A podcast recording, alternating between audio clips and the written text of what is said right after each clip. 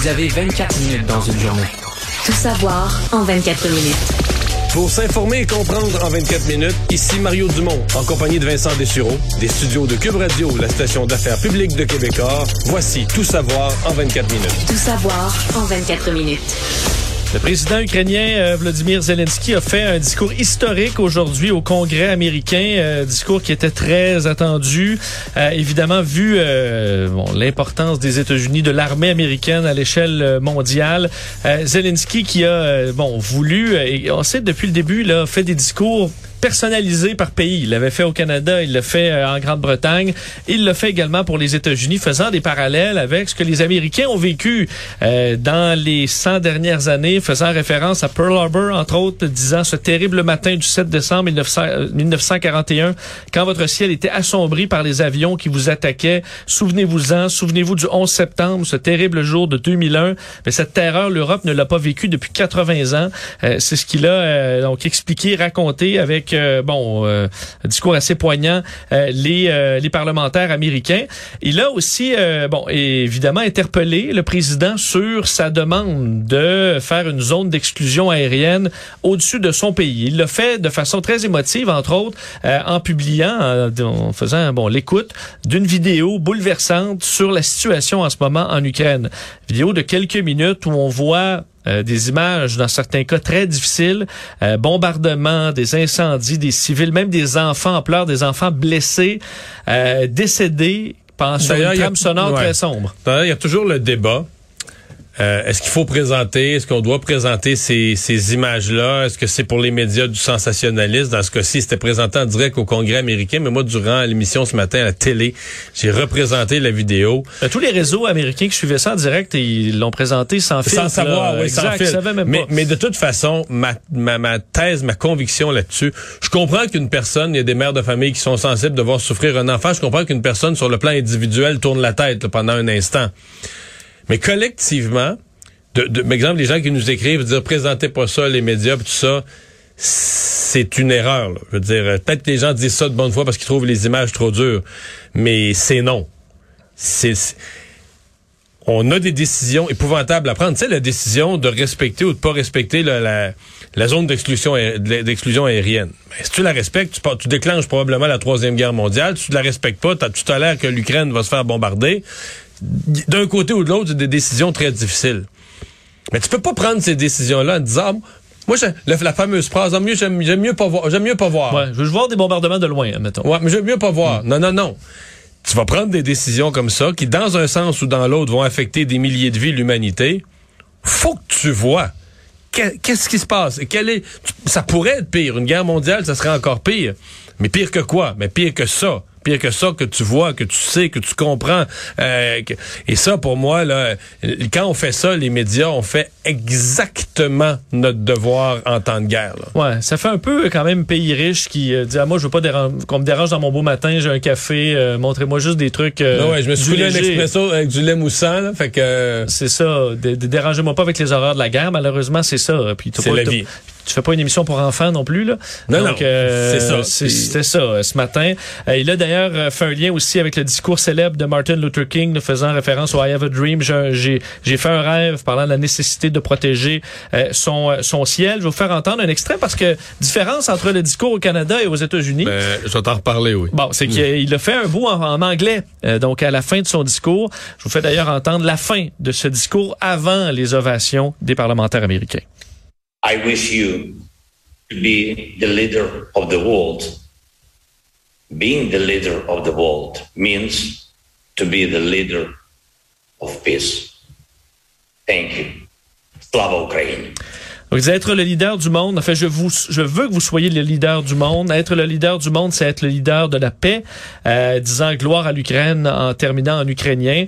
Euh, et après ça, bon, ça a été, euh, ça a été l'ovation euh, des, des parlementaires américains il faut la faire là. dedans son, discours, c'était magistral aujourd'hui. L'ensemble de la communication euh, en ukrainien, la vidéo euh, bien placée, bien faite, le, revient en anglais après parce que là il sait que là il y a le, comme on dit, il y a l'attention, il y a l'émotion. Tout de après la, vidéo terrible. et là, en parlant en anglais, on comprend qu'il s'adresse directement au peuple américain, là, sans interprète, sans sans fil. Il parle un anglais, il y a un accent, mais il parle un anglais tout à fait correct.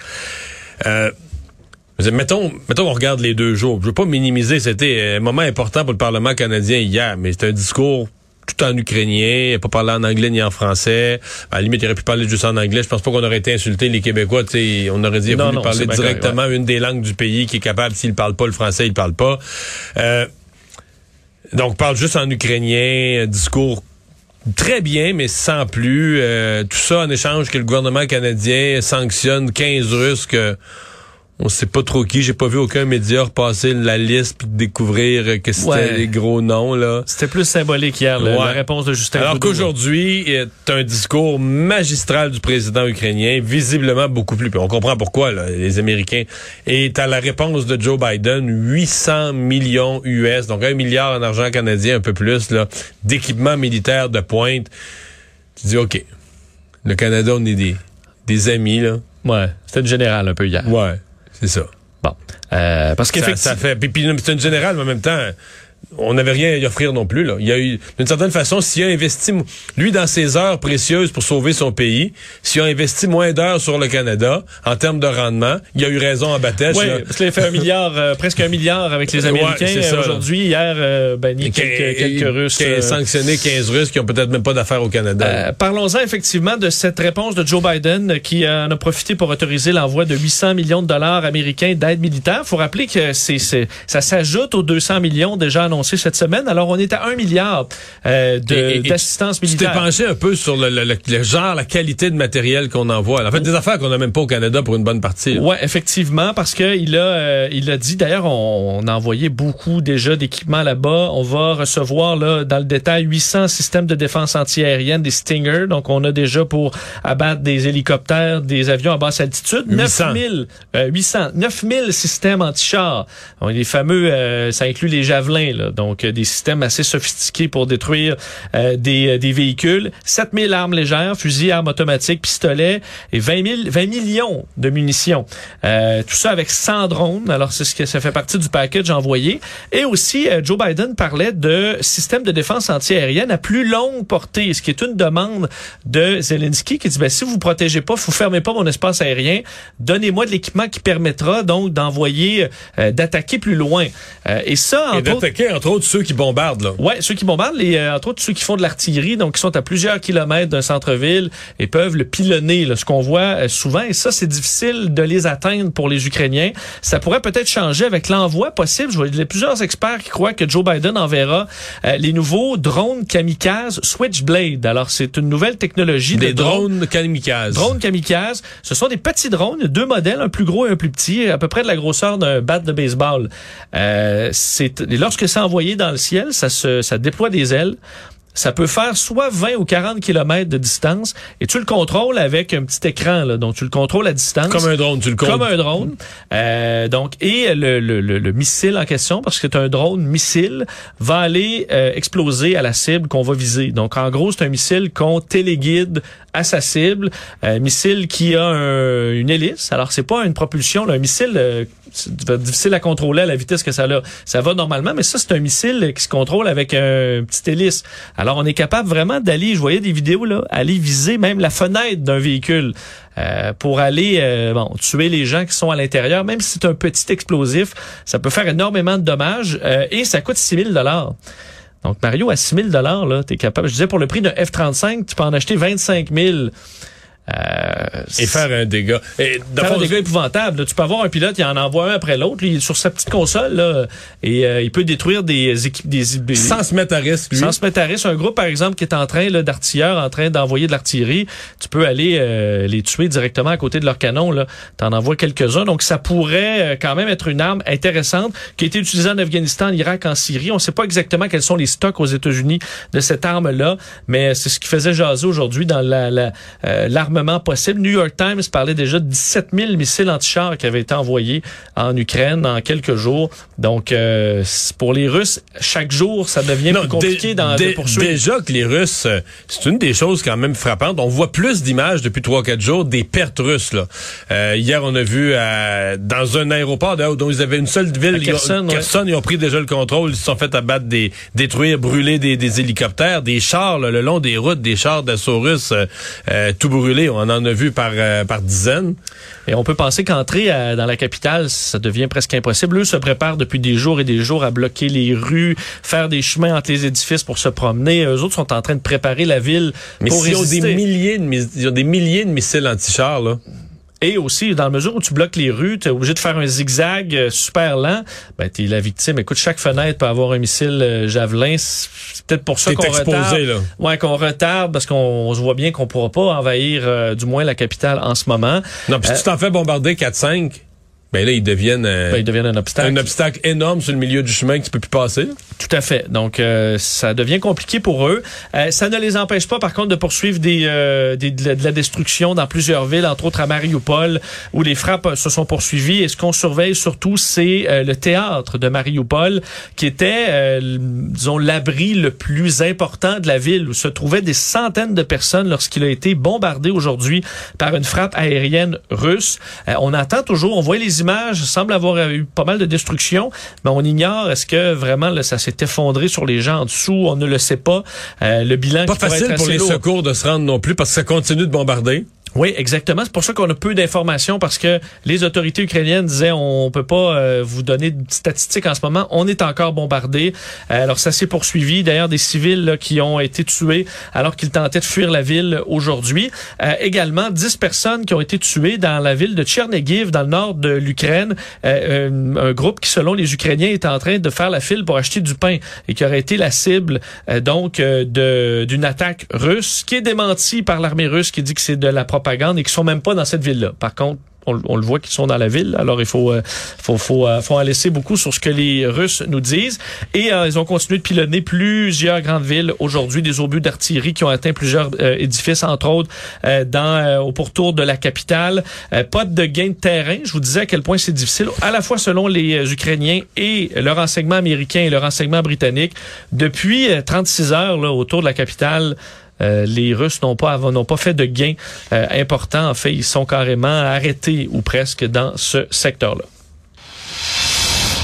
Vladimir Poutine, de son côté, ben, un autre ton, là, lui dit, euh, dit aujourd'hui que sa mission était un succès. Jusqu'à maintenant, parlait d'une opération euh, qui fonctionnait comme prévu, euh, dit qu'il n'allait pas laisser le pays devenir une tête de pont pour des actions agressives contre la Russie, euh, attaquait l'Occident disant qu'il voulait détruire la Russie économiquement et euh, promettait de l'aide financière aux particuliers, aux entreprises qui étaient victimes de ce que lui appelle un blitzkrieg économique euh, de l'Occident. Mais il n'y a pas le choix de dire ça, là, que la mission ne peut pas, peut pas montrer des signes de faiblesse. Mais s'il y a une certitude, là, c'est, il- je dis pas, il peut avoir du renfort. Là, ça a l'air qu'il veut faire venir des soldats syriens, Syrie, des, les mercenaires les plus euh, sanguinaires du monde. mais c'est impossible que c'était ça son plan. S'il y a une certitude après trois semaines, ça pouvait pas être ça son plan. Impossible. Non, son économie est en ruine, son armée est, Et est à plus sur le terrain. euh, les pertes sont énormes. euh, Autre coup, niveau judiciaire, celui-là juridique, la Cour internationale de justice, le plus haut tribunal de l'ONU, qui a euh, ordonné aujourd'hui à Moscou de suspendre son invasion en Ukraine.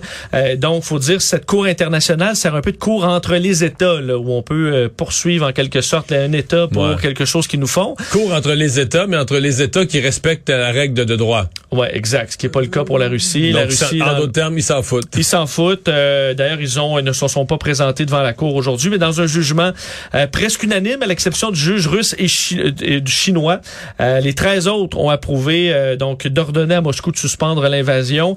Par contre, ce sont des mesures provisoires parce qu'on va attendre entendre l'Ukraine sur le fond de l'affaire. On dit que ça peut prendre des années. Euh, alors là, ça prenait une décision rapide, provisoire, donc de leur demander d'arrêter. Entre autres, l'Ukraine fait valoir que c'est ce sont de fausses prémices qu'on attaque le pays parce que la Russie dit que c'est pour une répression du crime de génocide, mais ils ont aucune preuve qu'il y a un génocide. Alors c'est ce qui permet d'invalider euh, les raisons de la guerre selon eux, alors que l'Ukraine nie catégoriquement qu'un tel euh, génocide ait lieu. Alors disons décision plus symbolique qu'autre chose, mais quand même euh, qui a été qui a résonné aujourd'hui pas mal. Et dans les débats sur la bon pour une possible paix ou une entente de cesser le feu, Mais il circule quand même là, dans plusieurs médias européens l'idée qu'on aurait les grands éléments d'un accord. Ça commence à se mettre en place un peu. On n'est pas nécessairement d'accord sur tout, mais Ouais, on a parlé qu'il y avait d'ailleurs, euh, c'est Sergei Lavrov, euh, donc le- de, de- la Russie qui disait aujourd'hui qu'on bon au cœur des négociations c'est le dossier de la neutralité et que ça progressait, qu'on avait des formules concrètes sur un accord possible de neutralité du pays. Alors l'objectif, le modèle autrichien, le modèle suédois. le- sauf que ça, l'Autriche n'est pas dans l'OTAN, là. hein? non, mais l'Ukraine a dit non pour l'instant à un modèle de neutralité suédois ou autrichien, euh, en disant ça va être un modèle ukrainien, alors un modèle, euh, disons, qui peut être différent des autres, ajusté. Euh, le, Financial Times disait avec trois sources impliquées dans les pourparlers qu'ils avaient fait des progrès significatifs sur certains points. Alors c'est Mais les progrès, là, c'est que. moi, je regardais les, termes. Je pense pas qu'on se fasse mentir de partout, de toutes les sources. Mais tu dis, là, c'est Poutine qui a fait des compromis importants. C'est vrai que l'Ukraine, peut-être aussi, est prête, voudrait que ça arrête ses bombardements. Mais au point de départ, faut se souvenir d'où on part. Poutine avait dit toutes ces conditions, c'était pas négociable. Tout était des ultimatums, euh, incluant, il fallait que le gouvernement ukrainien tombe, etc. Là, on n'est plus là-dedans du tout, du tout, du tout, Non, du tout. et là. que, écoute, que l'Ukraine renonce à l'OTAN, en ce moment, ils sont en train de, de gagner, euh, du moins de résister, et ils sont déjà pas dans l'OTAN. C'est ça. eux, euh, Puis que- Zelensky a déjà renoncé un peu publiquement à dire ben, l'OTAN va oublier ça pour l'instant. Exact. Donc, je pense que ce qui est dans les termes, entre autres, c'est les limites pour les forces armées. Est-ce qu'on pourrait accepter d'avoir une certaine limite sur ce qu'on peut faire et ne pas faire dans l'armée ukrainienne? Peut-être là que le qu'on est en discussion. Alors, il y a plusieurs Et, points. Et- et la possibilité pour l'Ukraine, je pense qu'on voudra pas que l'Ukraine fasse partie de l'OTAN, mais on voudra pas que l'Ukraine ait euh, certains types de bases d'entraînement ou de collaboration avec les Américains. On veut pas qu'ils soient dans dans l'OTAN sans, tu sais, qu'ils qu'ils fassent des choses comme les pays de l'OTAN sans être membres de l'OTAN. Exact. Avoir une base d'un autre pays, dans leur pays, et- etc. Alors, on est en négociation. Ça pourrait être effectivement être une porte de sortie qui va être à surveiller. Et, euh, bon, pour terminer sur l'Ukraine, parce que c'est lié, là, le premier Mais ministre. pas- juste là-dessus, Oui. le pauvre Poutine, là, OK, l'Ukraine fera pas partie de l'OTAN, mais d'une certaine manière, là, ça va être pire dans le sens que si lui, ce qu'il voulait pas, là, c'est avoir les Américains, l'OTAN, qui sont à sa frontière nerveux, là. Je veux dire, pour, il vient de créer ça pour le prochain 25 ans, là. Oui. Dire, Ils seront pas en Ukraine, OK? Ils seront pas, mais dans les trois pays baltes, partout autour, la Turquie, tout Tous ce qui ces est pays-là vont s'armer euh, à comme jamais. être aidés par les Américains pour s'armer. Les Américains vont les aider de toutes les manières. Et l'Ukraine, je veux dire, même s'ils sont pas dans l'OTAN, ils vont s'armer euh, comme jamais. Ils vont recevoir d'ailleurs euh, De l'aide. Ils vont pas les retourner après ça aux États-Unis. Là. Donc, ils vont s'équiper euh, pour se défendre pour la suite des choses. Le fait que Poutine ait fait ça, là, tout ce qui est autour de lui va être armé jusqu'aux dents. L'OTAN va le surveiller comme jamais. t'sais. Fait c'est pas vrai. Il va avoir gagné que l'OTAN, que l'Ukraine soit pas dans l'OTAN.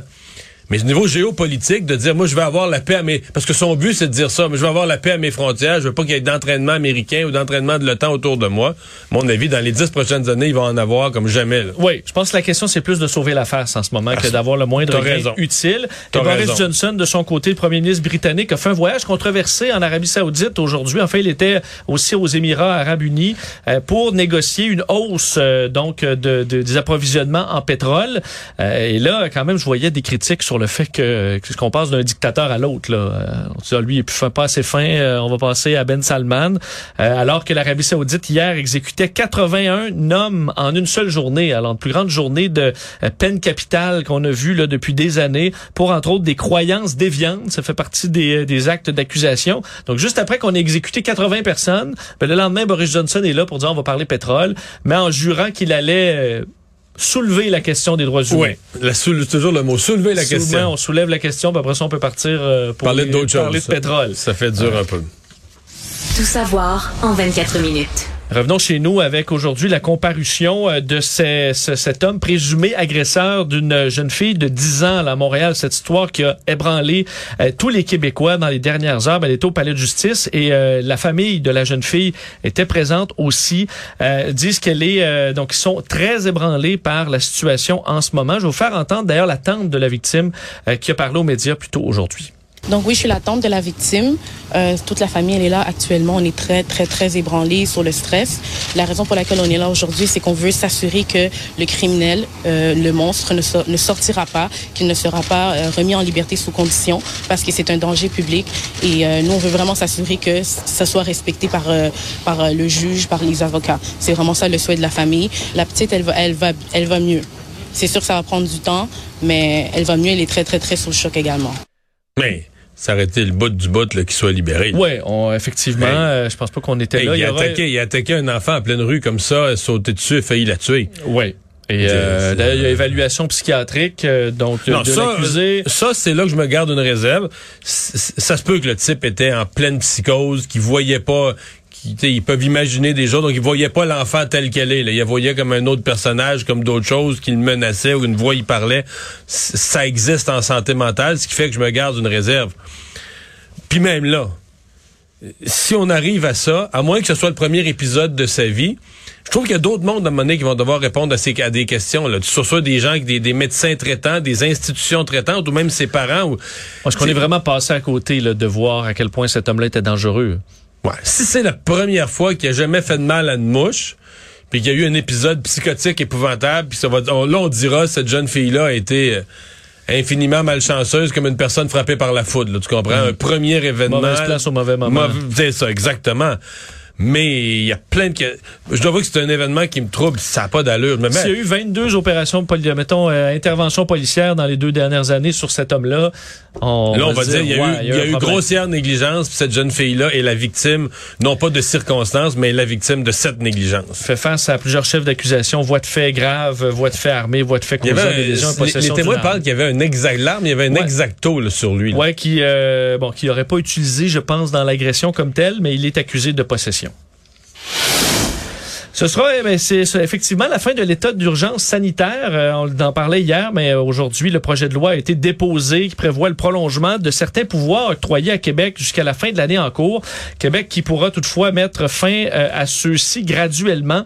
Alors, on sait que le gouvernement, bon, est en urgence sanitaire depuis le début de la pandémie. Ça leur permettait de, bon, ça leur donnait certains pouvoirs, et on veut garder donc certains de ces pouvoirs-là, de ce qu'on a besoin pour la pandémie jusqu'au 31 décembre 2022. Euh, certains euh, contrats octroyés aussi durant la pandémie, souvent de gré à gré, seront euh, prolongés. Alors, ça fait partie de ce qui a été annoncé aujourd'hui. Je vous fais entendre un extrait de Christian Dubé et de Daniel Paré qui évoque aussi la sixième vague.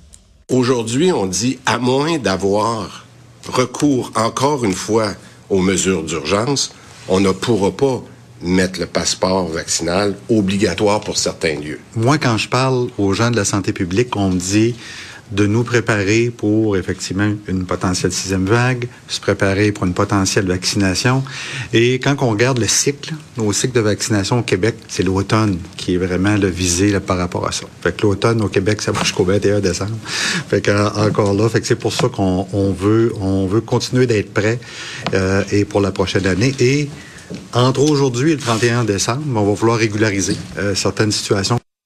Mais c'est fou, là. Si t'écoutes l'opposition analyser, c'est un projet de loi assez bref, hein, de huit articles, tout court. T'écoutes l'opposition en parler. C'est comme tout est un trucage, on reste en urgence sanitaire d'une façon détournée, euh, tout continue, etc. Euh, et si t'écoutes le gouvernement, j'ai écouté la conférence de presse de Christian Dubé, il dit ben non, tout- toutes les mesures, au fur et à mesure qu'on enlève, tous les décrets qui sont déjà tombés, on n'a plus le droit de les remettre, donc le passeport, tout ce qui est enlevé, on pourrait pas le remettre. C'est des ententes, par exemple, pour la télémédecine, des ententes avec des cliniques médicales, des ententes salariales avec des employés qui se continuent jusqu'à temps qu'on les... Euh, donc, on a vraiment euh, deux interprétations du projet de loi, mais tellement loin que c'en est difficile de se faire une idée, probablement exagération des deux bords. Mais ce qui est une certitude, c'est que le gouvernement a, a- a- a suffisamment utilisé, euh, peut-être trop longtemps, parfois de façon un peu décente, indécente, pour faire des publicités trop partisanes, a utilisé le concept de l'urgence sanitaire, a trop étiré l'élastique.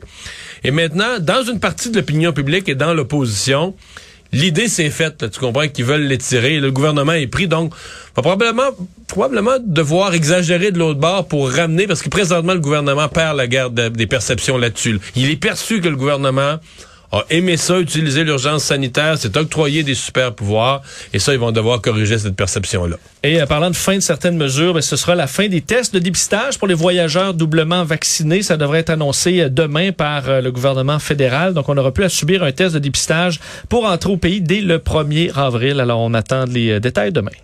Résumer l'actualité en 24 minutes, c'est mission accomplie.